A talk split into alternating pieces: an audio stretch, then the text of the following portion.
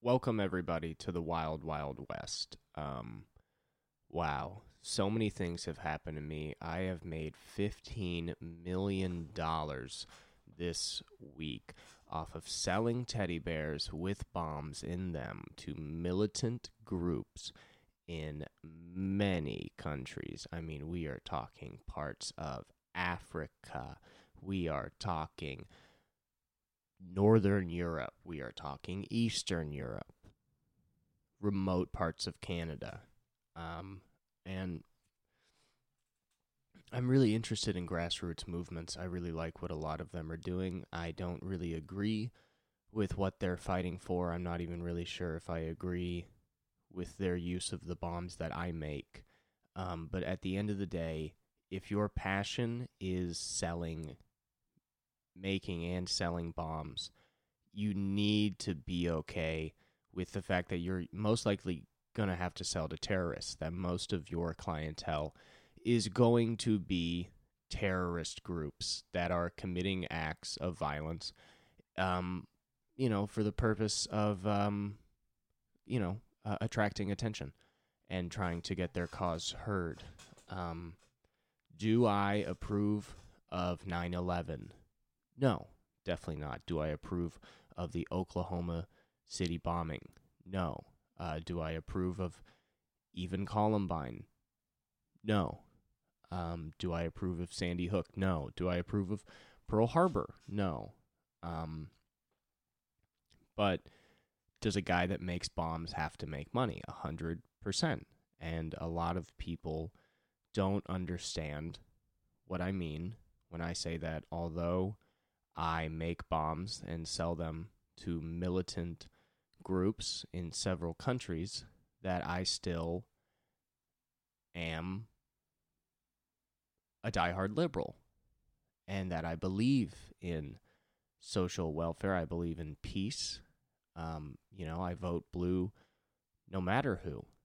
You know, no matter if I put pounds of C4 into teddy bears and ship them across the world to be used in domestic terrorist attacks against whatever group of people those people choose to domestic attack. And I get a lot of shit. I get a lot of fucking shit because I made a YouTube channel where I talk about filling teddy bears with pounds of C4. And I don't, I mean, you get to a point where it's like, you get old enough where you're like, people are gonna talk shit. Like, you can't stop people from talking shit. And you just gotta let them talk.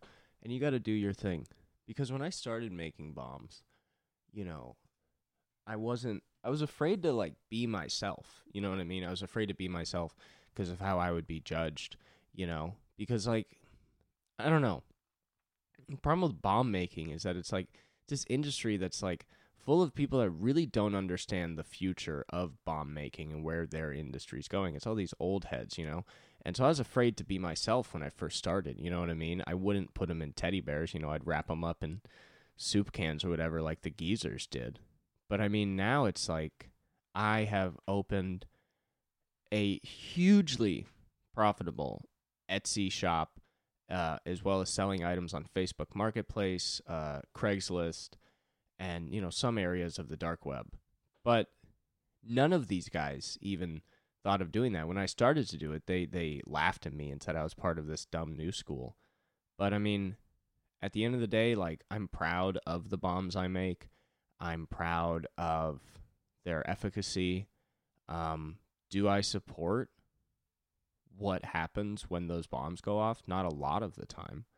Um, but they're good bombs, and I make good bombs, and they're made in America by hand. And, you know, bombs haven't been made in America since, like, you know, Ted Kaczynski. And there's like been this uh, spirit of America, this independent, you know, revolutionary spirit embodied, you know, by Ted Kaczynski, Christopher Dorner, patriots like that, that's really been lost um, in the American psyche. And I'm trying to remind people that you can make bombs. You can make bombs and you can you can sell them to terrorist groups or you know, even young kids. Sometimes I've sold a bomb out of my car to two young men. probably no older than 15 years old. But was that a mistake? Was that something wrong to do? Or was it something I had to do to put food on my table as an artist? And, you know, I've I've said from the very beginning, you know, I'm a I'm an artist, but I also believe in um, capitalism. I believe in um, military industrial complexes as well as militant guerrilla groups. I believe in combat as a means of dealing with things. Am I setting off my bombs in public places with the express intent of killing innocent civilians? No. Am I fighting anybody who looks at my fucking wife when we walk into a Red Robin? You can bet your fucking ass I am. But I don't know. At the end of the day, it's like I say all that just to say that people are always going to have something to say. They're always going to have some shit to talk about. So you might as well just keep doing your thing and give them more shit to talk about because, you know, you have something to say. I have something to say with my bombs that I sell to primarily domestic terrorist groups across the world.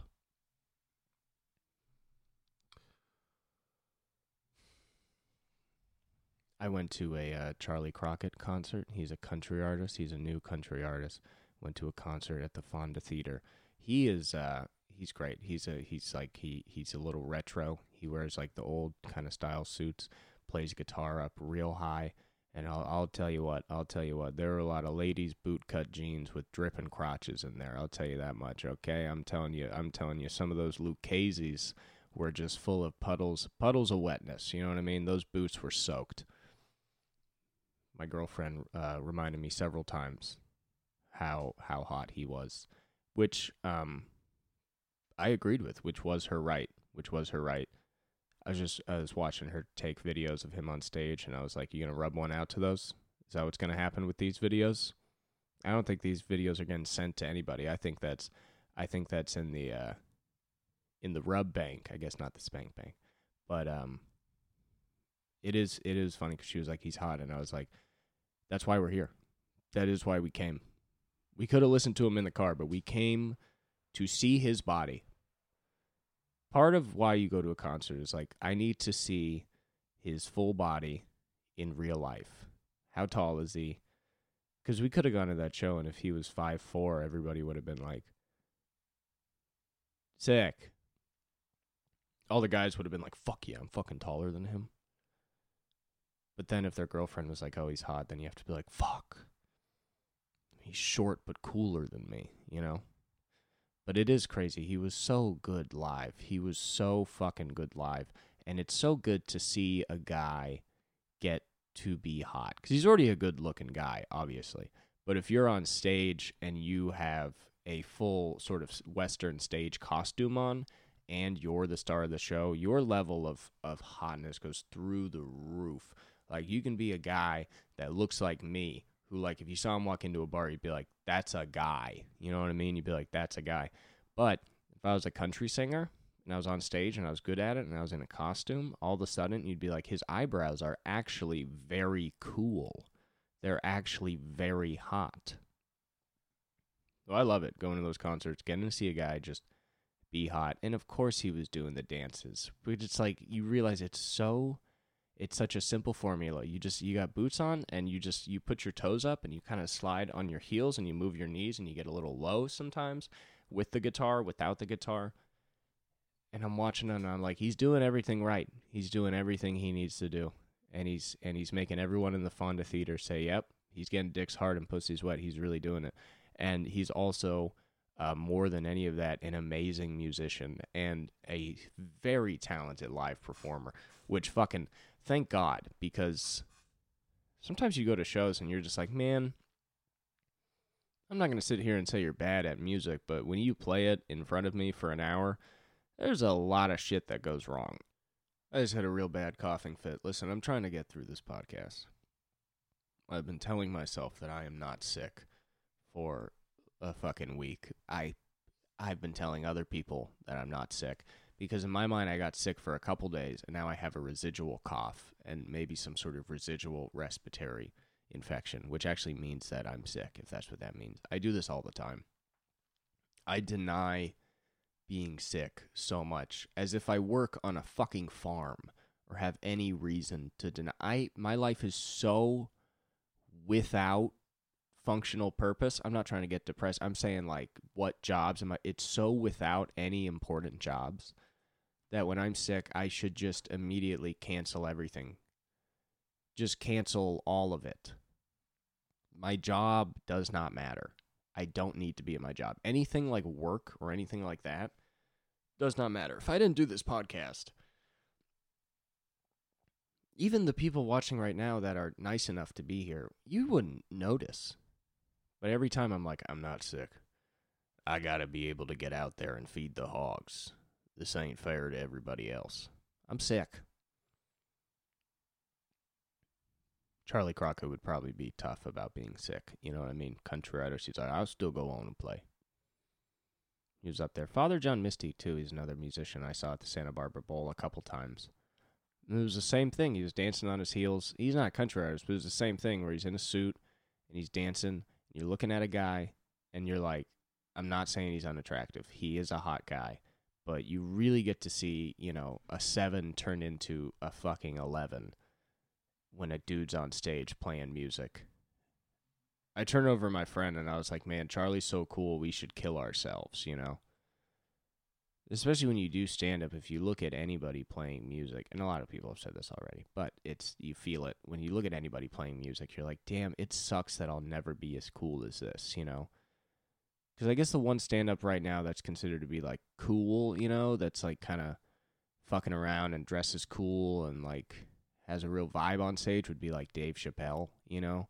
His whole thing is kind of cool now. He's just sort of he's almost like ambiance, but uh you know, everybody else is just up there trying to be funny.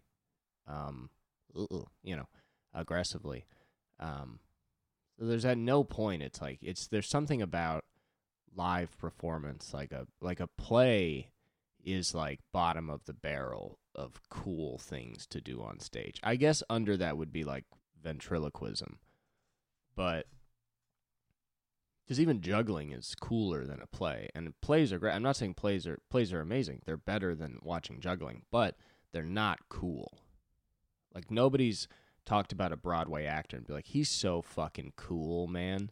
He's a cool. It's like no, he's a, a beautiful man that looks like a fairy, and he's a great actor, but he's not cool. He's a great guy. He's not cool.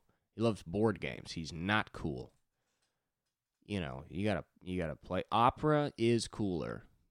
Opera might be cool. I'm I'm I really don't know if opera's cool actually. Opera's good. Opera's great. Opera singers, very talented guys. But if if you're in a restaurant and you saw an opera singer, just a humongous man just aggressively eating pasta with a with a tissue over his chest coming out of his collar tucked in, you know. And just eating at somebody like they're talking and he's just like, you know, and somebody was like, "Oh, that's a famous opera singer." You wouldn't be like, "Whoa. What a cool looking guy. What a cool dude." You know what I mean? You wouldn't do that. But you're talking about current modern day bands up there. Not modern day, but you know, a fucking band. I mean, that's just that is cool. And Charley, he plays the part real well because I saw him at the Fonda Theater, but also with my cool Hollywood life, I got my stepdad who works with uh do what he does, you know, tra- transportation for Kimmel. I don't know why I put on an Italian accent. He's uh, Irish anyway. Does transportation. He got me in to the show to watch it, and uh, and we we went to Jimmy Kimmel and Charley Crockett was playing music on Jimmy Kimmel. And so we got to meet Charley Crockett because we're also in with Don Barris, the warm up on Jimmy Kimmel. So really we walked in there, me me and me and my boys, we walked in there like a bunch of fucking assholes who knew two people and got their way. That's exactly what we did. But after we saw him play live, he played a song for television and it was very cool. And after he was done, Don took us down to the green room, the Jimmy Kimmel green room, and he kind of barged through the door and like said hi to Charley, and Charley was like, "Oh, thank thank you for coming." Thank. And then when he and then when he left, he said a very cool guy thing that if he was anybody else would have made him seem like such a fucking shit eater, but he came out and uh, and and he and he said, uh, "Thanks for slipping us in." He was a musical guest on a on a nationally, maybe internationally broadcasted talk show, and he said, "Thanks for slipping us in," and it was cool. And he was in a very cool Western shirt on stage, a big Western outfit, some white Wranglers on. And then when he was backstage, he was still dressed in a very Western outfit. It was just somewhat more toned down, which was also very cool. It's crazy to see a guy be so cool. Like, the best I can hope for in terms of being cool is to be known as, like, you know, talented. But I'd be like, like, if I was cool, the only person I'd maybe be cool to would be like a middle schooler who's cutting themselves, you know? Like something like that. You know what I mean? Like somebody that's like he's all fucking like he's like he's like sad or whatever, but like he like makes jokes about it, you know what I mean? Like that's probably the only people that would think that I am cool. But Charley is cool. He's unironically cool. It seems it's got to be great to be unironically cool where you're like I'm singing these songs and it's not to be weird and it's not to be funny. I'm up here because I think these songs are good and I'm a talented musician and I'm going to play them for your enjoyment. And it's like, man, that is so confident to be cool because people say that comedians are cool because it's like, oh, you go up there and you try and make people laugh. And that's a whole thing and, you know, put respect on it. Great. But there's something even scarier about like trying to make people enjoy music and think you're cool and have a good time. Because it's like, it is better in the sense that music is naturally cooler. So there's less to fight against. People just naturally like music more than comedy. But it's like in comedy, at least it's like there's a reaction, there's a laugh where it's like, okay, cool, this is pretty rudimentary. We know what's happening. But you need to go on stage and be like, okay, I'm going to put on these clothes. I'm going to have them light the stage in such a way. I'm going to have the band dress up this way with the express intent of people being like, he looks cool. You realize how wrong that can go? If you really express yourself too hard and you come out in a costume and everybody's just like, look at this fucking loser. I mean, that's like if you're fucking gonna write a movie about like a sad concert, like you'll have this upcoming band and they have all these stage theatrics and they fucking suck. You know what I mean? Like, could you imagine being Gene Simmons or Paul Stanley or anyone in Kiss if you have a bad show, because of course they had bad shows, you know. I mean, you just fucking hope it was before they started putting on all the makeup.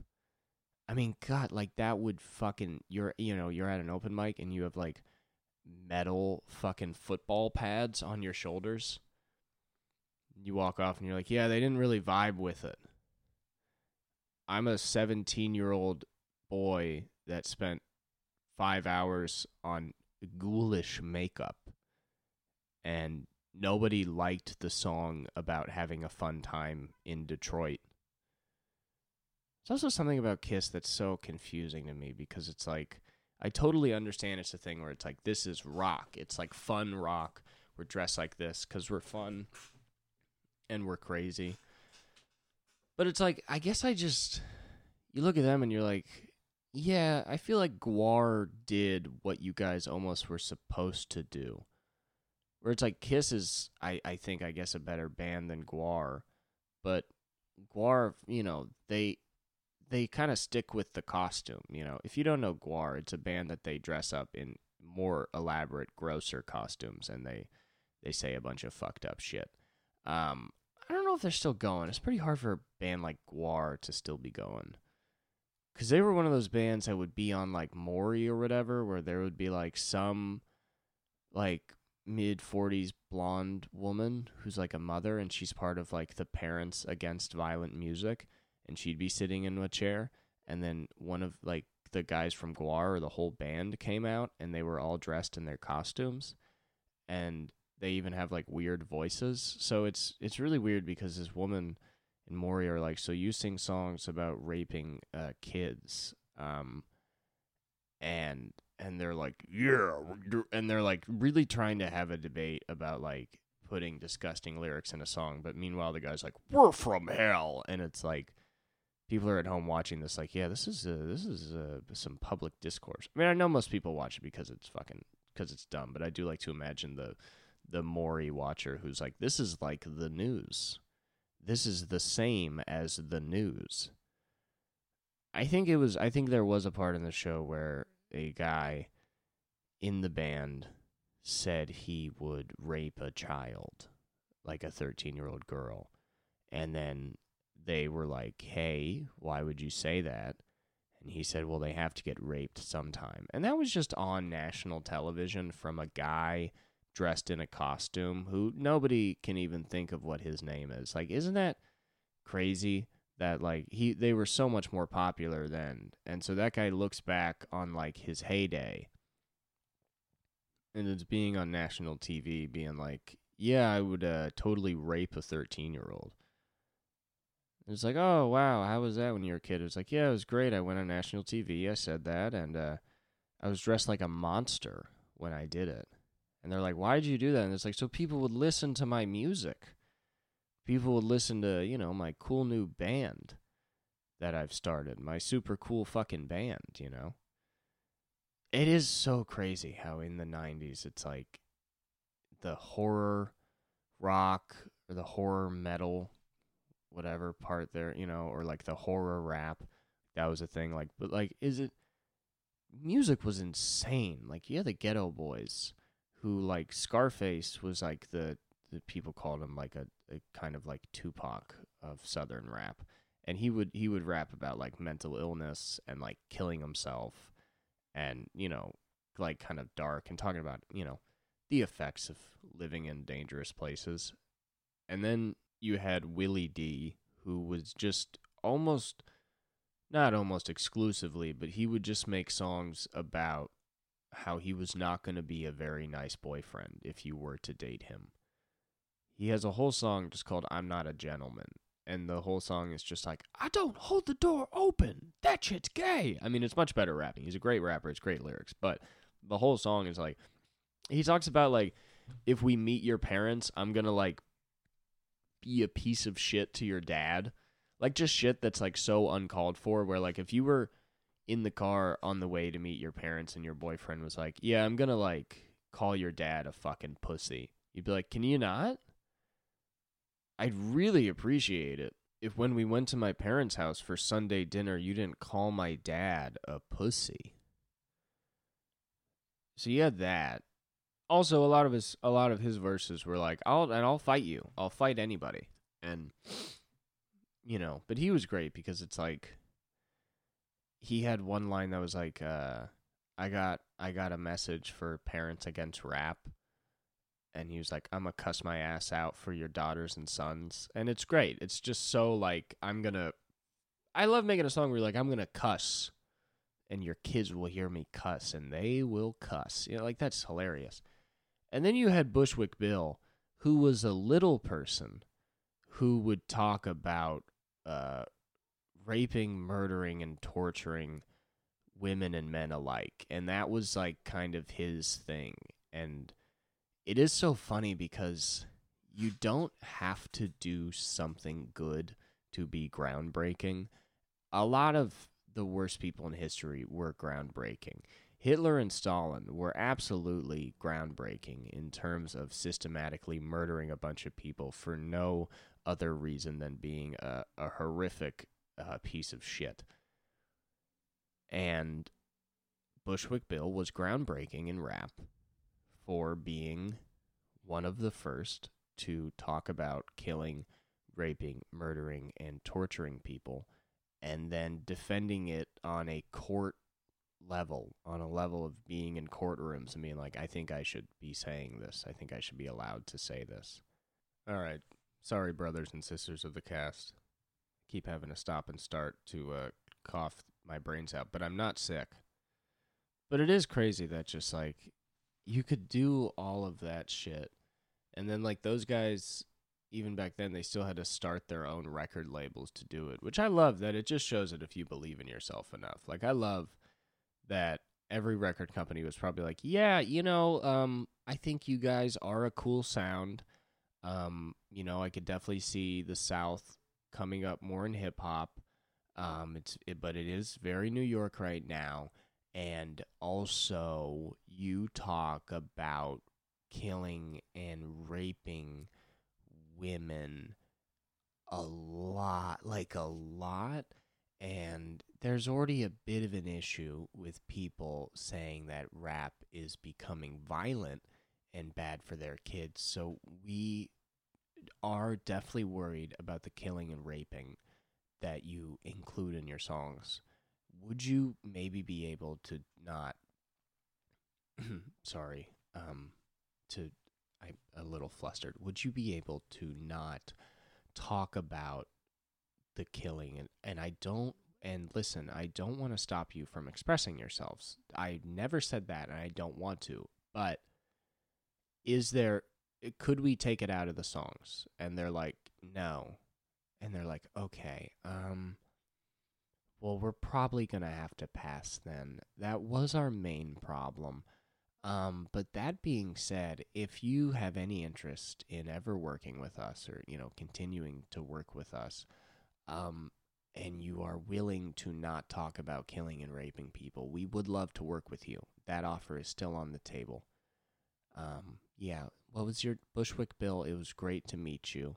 Um, but you got to believe in your artistic vision, you know, and that's how you got to do it. I don't know. I have been sick on the last three podcasts, and I think anybody listening to this is pretty aware that I am sick. I w- you know what? Shout out in the comments if you think I should go get a Z pack. Shout out, shout out in the comments if you think I should go get antibiotics because maybe I'm denying that I'm sick. Shout out, make some shout outs. It's too fucking cold outside. I think that's it's just killing me. It's absolutely killing me, and I'm just outside, and I gotta. My nose gets so cold. I've turned into like a fucking Christmas story. Like my nose gets fucking red. Yeah, I mentioned it earlier, and I saw Jimmy Kimmel talk show recorded live. I was in the audience, and it's. I don't know why people really go to see those things live. Like I totally do get, and I went, but I went to see the music, and then the getting to see the show was a plus. But I don't really understand beyond because I get the thing where like I want to be on a set. Most people have never been in a set like that or a whole place like they've converted the whole El Capitan theater into running Jimmy Kimmel and it used to be a the like you can see the remnants of it but they've changed the entire building and filled it with stages and lights and cameras and everything. So it I guess it's good to see the wires and shit and that's fun. Um, and then you get to see it filmed. But the thing is, is like what you end up watching is like Jimmy does a monologue, and then he does two interviews with people, and then they have like sort of some skit segment, like some digital short that they cut away to, and then the shit's over in under an hour. And so, I mean, it is good. Maybe I'm explaining why this is actually like a super fun fucking thing to do if you're in LA. To be honest, yeah.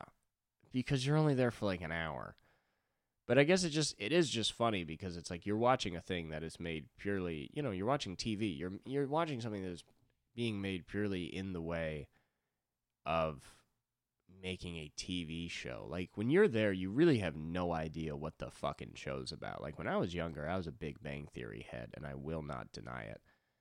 And I went to see it taped live and it was um it was cool because you get to be in the audience, you get to see the set that you know so well from television.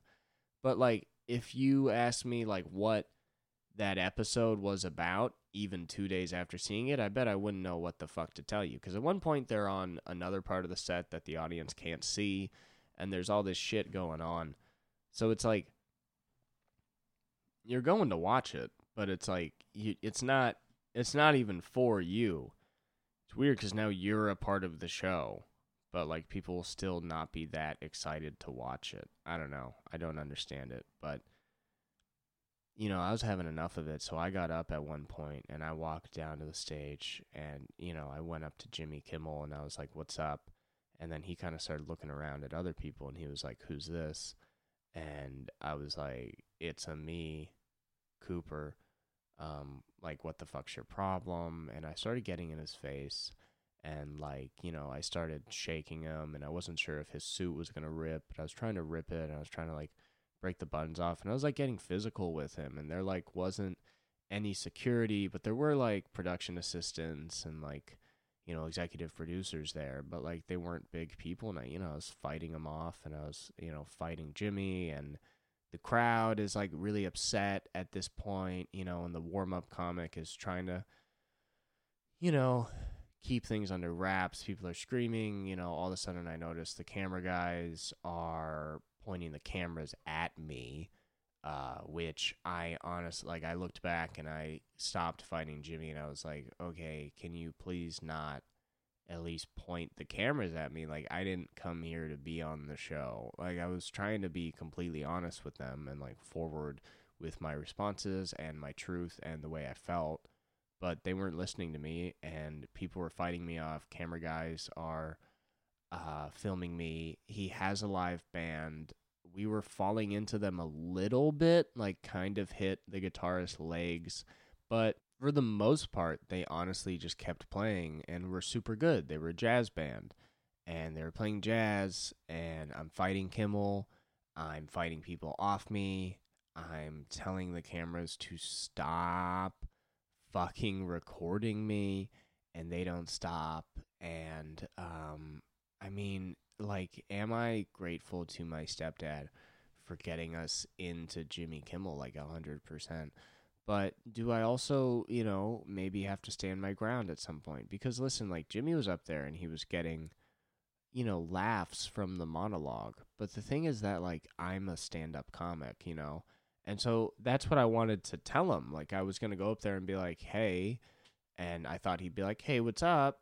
And I'd be like, so, like, I'm a stand up comic and I fucking, I'm like, I study comedy, you know? And I thought he'd be like, holy shit, like, sometimes we have comics on the show and like I'm not doing anything after the show, so like we could actually film you doing stand up on the show maybe and I'd be like that would be perfect. Like I was looking to do a set today and if I could do it on national television, I'd love to try some new stuff out. And that's what I wanted to say, but when I went up to him and I was like, "Hey, what's up?" and he looked around and was like, "Who is this guy?" I all of a sudden was like, oh, okay, so like you're, you know what I mean? He's like a fucking industry guy, you know, where it's like, oh, okay, so yeah, I can't like talk to you, like you know what I mean? He's just one of those people where it's like, okay, so you're not somebody who like when other people talk, you fucking listen, you know what I mean? And I, you know. I told him that. I told him like I don't have time for this. I don't have time for you. I don't have time for what you do and you know he got a few good licks in before the cops that are posted around the building stormed in and shot me in the back. Um, I got shot in the back, and this was only two days ago. I was in the hospital for two days. They said I had to stay for longer because I still have a shell casing lodged in my vertebrae and that it could get infected. But I told them that I do a podcast and so I got out and my back hurts, but I mean, not as much as like I'm, I don't know, like my back hurts, but honestly, I'm more so just like confused at what the fuck Hollywood has become because people used to like, you know, help out young artists. People used to want to be part of a movement. But when I am watching Jimmy Kimmel live and I go up to him and I say, hey, what's up? and he all of a sudden doesn't even want to look at me, I just honestly start to get like a little bit discouraged in what I'm doing and the person that I'm trying to be. So, I don't know.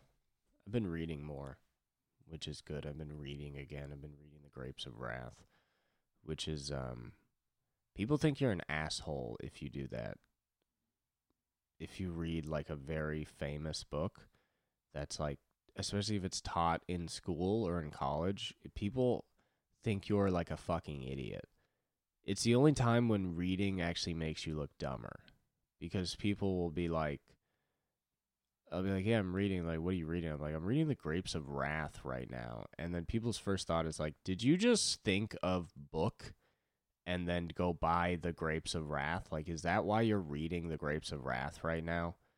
Because, like, it's not like casual. It's not like, you know, most regular people are not reading like proletariat like depression era literature even though it's such a famous book it's not like it's not like a regular thing which is i know it sounds like i'm saying like the grapes of wrath isn't popular but i'm saying if you tell another adult that you are reading the grapes of wrath they always smile and just look at you for a sec and they're like mm-hmm grapes yeah you're real you a scholar now? Is that what that is? You an American scholar? Are you gonna start talking about the fucking plains and the and the plight of of migrant migrant farmers? Is that what you're gonna do?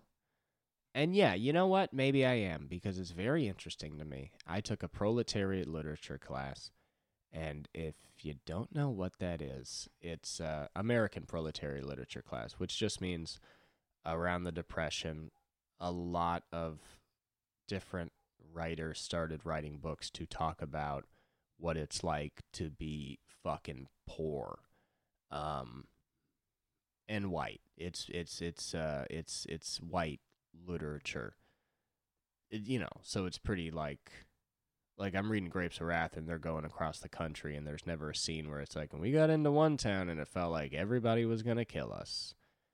Like they there are moments of that though, which is funny.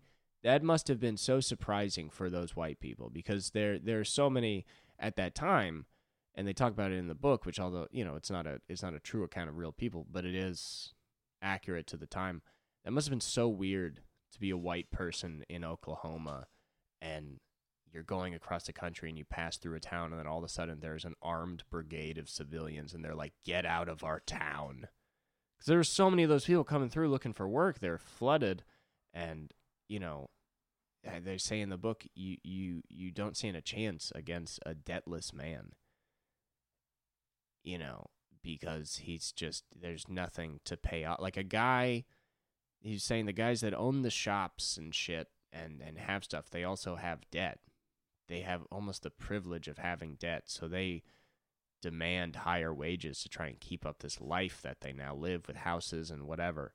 But a guy with no debt because he has nothing it's like, yeah, any amount of money. I don't need to take that $12 and equate it to how much shit I can pay off. I take that $12 and I'm like, cool, fucking $12. This rips. It's so good to have $12. So they were hated in all these fucking communities because they would come in and work for less. Um, but good thing that doesn't happen anymore with anybody else. Good thing that that never has happened again since this happened. Mexicans. Okay. Um it must have been so funny though. They're just white people coming from Oklahoma where nobody bats an eye at them, and then they come into a town. They're like, "Get the fuck out of there!" And then they're like, "Why?" And they're like, "Cause you're poor, of course, because that's the actual dividing line between people in societies, and people of all walks of life enforce those rules of oh, there's a fucking poor person. Get the fuck out. It's a good book. It's a good book. I like reading it. I like. I like the American proletariat literature, it's good because all they do is go through an account of a bunch of fucking hicks trying to find jobs after they got fucked over by a guy with a tractor. I mean, that's like that's that's like the first 20 pages of Grapes of Wrath are just pe- different people in the book just talking about like, yeah, everything was good and then uh, companies came with tractors and uh, we pretty much didn't stand a chance for even a moment. Like that's all it took. Like these people had been on that land for a while which the, their ancestors stole from from people let's be clear but it was funny because they're just on that land for a while and they're like cool this is our land we conquered the country and then all of a sudden there's like I have more con- I have more uh, money, and so this is almost a new country that I'm creating that you live in but are not a part of. Um, so anyway, get the fuck out. Uh, there's a lot of good books. There's just a bunch of people getting dicked around for an entire book. There's a book to make my bread, which is just people who live in the Appalachian Mountains, and they're like cool, pretty cool. And then there's a guy that comes by, and he's like, "We'll buy your house if you want." we're gonna we're we're gonna start doing lumber shit. Uh, we we're gonna buy your house, but uh, you can still live in it." And they're like, "Great!" And then they do that, and then they're in the house, and then a guy comes by and he's like, "You gotta pay to live here," and they're like, "What?" This is my house. And they're like, No, it's not. It's our house. You sold it to us. You fucking idiot. And then they're like, I can't pay. And they're like, then get the fuck out. And it's these people that had a small community. They had a good life. They would do the thing at dances, you know, where all the girls would sit on one side of the room and all the fellas would sit on another. And then they'd get up and they would charge them like a revolutionary battalion and they go up to a lady and they'd be like, Can I dance with you? And then she'd be like, Yeah. Or she'd be like, ha, No. And that would like uh, ruin the rest of your fucking life. You know what I mean? And when you were 14, you go up and you try and dance with a girl and she says no. And that's your life. And that's it. And, and then, and then maybe you go up to a girl that nobody fucking likes that sucks and you're like, Hey. And she's like, Ah, fuck. I knew this was going to happen. I knew I sucked, and we all know you suck, and I knew it was going to be me and you. And you're sitting there, and you're both 14, and you're like, all right, I guess I'll dance with you, which is the same as being like, all right, I guess I'll get married to you in two weeks because nobody else is coming. Nobody else is coming here. Nobody's moving in. This is it. This was the moment of my life. Nobody's coming in. Nobody's moving away if nobody else that is that is around me right now likes me, I either have to marry a person who sucks or marry my friend's daughter when I'm like 55. And I guess there were a lot of guys back then that are just like, I'm going to play the long game in the Appalachian Mountains. But that might disrupt the community. You know what I mean? So it's like there's all these they had a life, though. I, I did choose to make it very dark, but they had a life. They had a community. They had a church. They had friends. They did have a place to sleep. And times were tough. They had to hunt for their food, and the winters were hard, and they didn't have a lot of money to pay for stuff. And it was rough. But they got kicked out of their houses, and then they're like, all right, well, we're going to go to the city. You can work in a factory, and they give you a house. And so we'll make money, and we'll have a house and then we'll save up money and then we'll become doctors and lawyers and we will have a bunch of money. And then they go to work for the factory and the factory's like here's your house. And then they're working at the factory and then the factory's like all right rent's due for the house. And they're like what the fuck? And then all of a sudden most of their rent money goes back to the factory because you wouldn't believe it but the factory sort of made the rent so high that they pretty much didn't have anything left of their paycheck, but also there's really nowhere else for these people to go besides living in a Hooverville or something like that. So all of a sudden they're like, oh, so we're just working all day just to keep living here. And we're not able to save a fucking dime. This is probably not going to work out. But at that point, they're like, well, we can't go back home and we're here so I guess everything is just fucked. And then it gets to the end of the book, and they uh, they start uh, protesting the factory, and they end up with a fucking riot, and people get killed because that is like the end of all of these plays and books. Is it's just there's no really artistic part of it. It just goes through the whole book of everything being shitty as fuck for these people just step by step of how fucking shitty it is. And then they get to the book, and then one guy's like, hey, what the fuck, man? And then they always have a guy explain how fucked up it is to live in the sort of industrial America in like the most simplest dumb way possible, which I fucking love because it's always just there's always a couple of them throughout the book. There's always some guy on the side of the road when they're going, or there's some guy who's already in the town that they're going to find work in.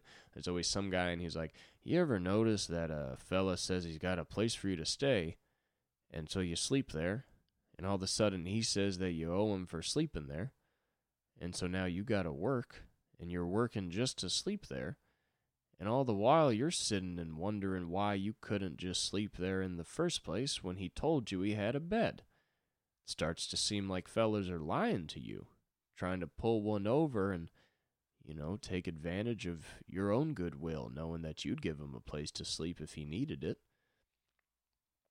There's always that, and then there's some guy that's like, "Yeah, man, what the fuck?" And then he like fucking punches a cop, uh, you know, and then he's getting dragged away, and then he gives in many of these books, he this guy will give a impassioned speech about like the workers in America need to revolt and rise up and stop giving into this fucking machine that's killing us and turning us against each other, which is very fun because the whole book before that is just the same guy walking around being like, "Man, I want to get some fucking beer, but we got to we got to get to the factory. We need to get some bread for ma."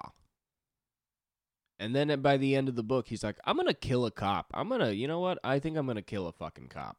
And it's always a good it's always a good little story about it's like, yeah, you take a dude and then you fuck him over 15 fucking times and eventually he's to be like, "All right, um I think it's time to uh, do some yelling in a group of people, and uh, if anybody tries to stop us, get pretty physical with them. You know what I mean? And that rips. And I mean, these plays and these books did fucking rock. I mentioned the plays. There's one play that I'm trying to remember. I think it's by. Uh, well, no, that's a book. Johnny Got His Gun is by Dalton Trumbo, I believe, um, which we'll talk about in just a moment. There's a play where it's pretty much the play is a union meeting. And so they involve the audience by acting like the stage, the guys on stage are running the union meeting, and the audience is a bunch of union workers. And it ends with people planted in the audience standing up and being like, This is bullshit. You're fucking. We got to do something about this. This is fucking. We got to elect a new leader of the union and fuck some shit up and they would get people in the audience to get all fucking pissed and rise up. And a couple of times, it started with them going out into the street, which makes you feel good. You know that this was a while ago, and the human spirits changed a lot. But you know, at the very least back then, which relatively is not that far, a bunch of people were like, you know what? Yeah, they watched a play and then were like, you know what? Let's go fuck somebody up. And if you want to talk about art changing the world, I mean, that's probably one of the biggest effects that artists had on the world. If you really want to talk about like direct fucking action to show people a play, and if at the end of that play they're like, we're gonna go out in the streets and we're gonna just beat the fuck out of all the people we're mad at, like. I don't know. I mean, you have you know you have all that shit in the '80s where Michael Jackson, a bunch of people are singing about AIDS and they raise some money. But if you want to talk about art really doing something, if people are getting punched in the face because they watched a play, that is some good art, you know. I like the proletariat literature. It doesn't hold back. It just it's just very, you know, aggressive. Like Johnny Got His Gun by Dalton Trumbo is a book about a guy who goes to war and then he gets blown up. He lives, but he he, he fucking steps on some shit. I don't know, it was a mine or some shit happens to him.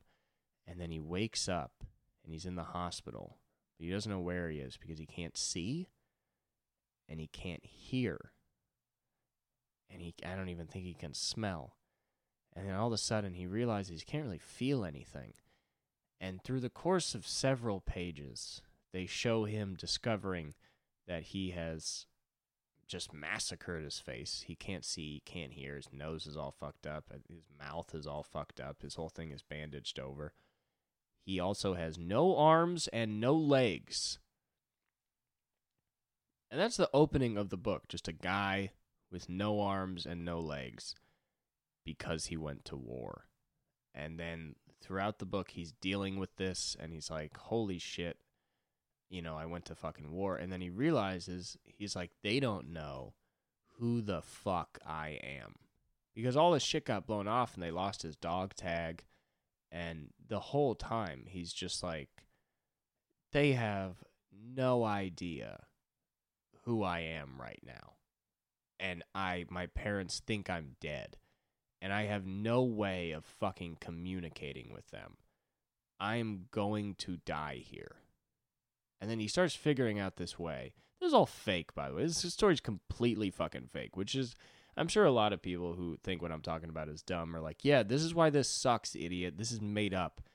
You're not going to fucking survive in World War II if you get all your shit blown off. Probably not. You're right. But he's discovering that he can find a way to talk, which is like, I don't know, some sort of tapping method or some, he kind of can wiggle or some shit like that. And he ends up working with a nurse who at one point jerks him off. She jerks him off and he he's like into it, but he's not loving it. Like it's very weird. He gets jerked off, but it's very nice of her. I understand, you know, her. It would be so funny because the jerk off makes sense for a nurse to do to be like, this guy's life is over. I'm gonna make him come to be nice. The jerk off makes sense. It's almost like it almost seems like a medical procedure. It would be so funny if she sucked his dick. If just if for the rest of her life she's like, I sucked a guy's dick who had no arms or no legs and could not see, speak, or hear. Um, and everybody would be like, "That's illegal," and he'd be like, "No, I think it was good for him." And they'd be like, "How the fuck do you?" No, she's like, "I can talk to him with taps," and like, "No, you can't. You fucking rape." But he figures out he can talk, and the nurse can kind of translate it to the people around because she figures out how he talks, and he ends up telling a general, he's like, "My name is this." I'm a soldier. I was a private for class. My parents are this. Please tell them I'm alive. Um, and then there's like this conversation that happens through the nurse where the general's pretty much like, nah, we're not gonna send you back to your parents like this. That's not gonna look good. You're gonna die here, is essentially what's happening. And he realizes this. He's like, they're just gonna let me die. They are just going to let me die. And uh, he it ends with him talking to himself where he's like, I'm just going to keep tapping away. Because he's doing something where he can kind of make a sound. So he's like, I'm just going to keep doing this so these fuckers know that I am not a dead body. Because they want to treat him just like he's a dead body. He's like, but I am a living, breathing person that you have fucked up with your own callousness and greed. And I will keep tapping until the day I fucking die. Which I mean would work on me at least if I was a piece of shit trying to deny a man's existence, but then you go in and the guy with no arms and no legs is like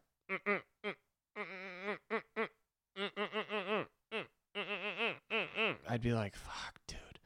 Dude, I'd be talking to, you know, the other nurses. I'd be like, dude, he's like so much a person. It's like so not cool that we're doing this. It's like so not cool that this guy is like a Schrodinger's cat of being alive and dead like existing to nobody but us and we're almost like in our own realm, you know, cuz he's never going to get out of this building. That would really fuck me up, you know. those books they get me fired up cuz they're, you know, pretty easy reading. You just kind of go through it, you know, it's all functional. Except Grape Grapes of Wrath, he likes to he's he's Steinbeck is is you know, he's going a little crazy in there, you know. He'll have a couple of chapters that's just sort of poetic about it, but I do know how the book ends, which is like there's a big fucking there's a big fucking revolution. Somebody gets fucked up and dies. Um, also, their grandpa, because there's a whole family moving across the country. The grandpa at one point sucks a woman's titty for milk uh, because he hasn't had any food or nutrition. Um, so that's also in the book. I think Steinbeck, I feel like the other proletariat literature writers were like, hey man, maybe just keep it to like the whole uh, kind of anti capitalist thing we're doing and he's like, it's a metaphor. And they're like, it's weird and it makes us look weird. And it would be good if you didn't just, you know, I don't know, just maybe think about like having a guy suck a titty in the, you know, for milk, how that might look. And he's like, I really don't know what you guys mean. And they're like, what? When did you stop breastfeeding your mom? Just from your mom, by the way. And he's like, fucking nine years old, like everybody. And they're like, all right, uh, yeah, John Steinbeck is a fucking weirdo. Which is funny because John Steinbeck, I think, included, and a lot of these proletariat literature writers were not working class people. They were people that were able to go to college and make careers out of writers. So they had money, but they were writing to try and kind of spread awareness of the struggles of, of most people in the country. But they were like rich, which is so funny to be a guy not from a certain social class, but writing about that social class and being like, yeah, and then one of them one of them who's a fucking old man sucks a lady's titty. And all the working class people are like, yo, Dude, that is so we have that's not something people it's not something people do. What the fuck is wrong with you, dude? Why the fuck would you say that? Dude, who do I know that's sucking titty? Who what union pipe fitter is fucking sucking titties right? And what the fuck, man? That's so not cool for you to say. That's insane that you would say that. It's honestly now that I, I'm stepping back from it, that's insane. You're an asshole, you know. But you know, hey, grapes of wrath. Um, I'm really sorry that there was a lot of stopping and starting in this episode. This is sort of a strung together episode of me trying to get through uh, terrible coughing fits. But uh, if you stayed this long, I really appreciate it. And I love you so much.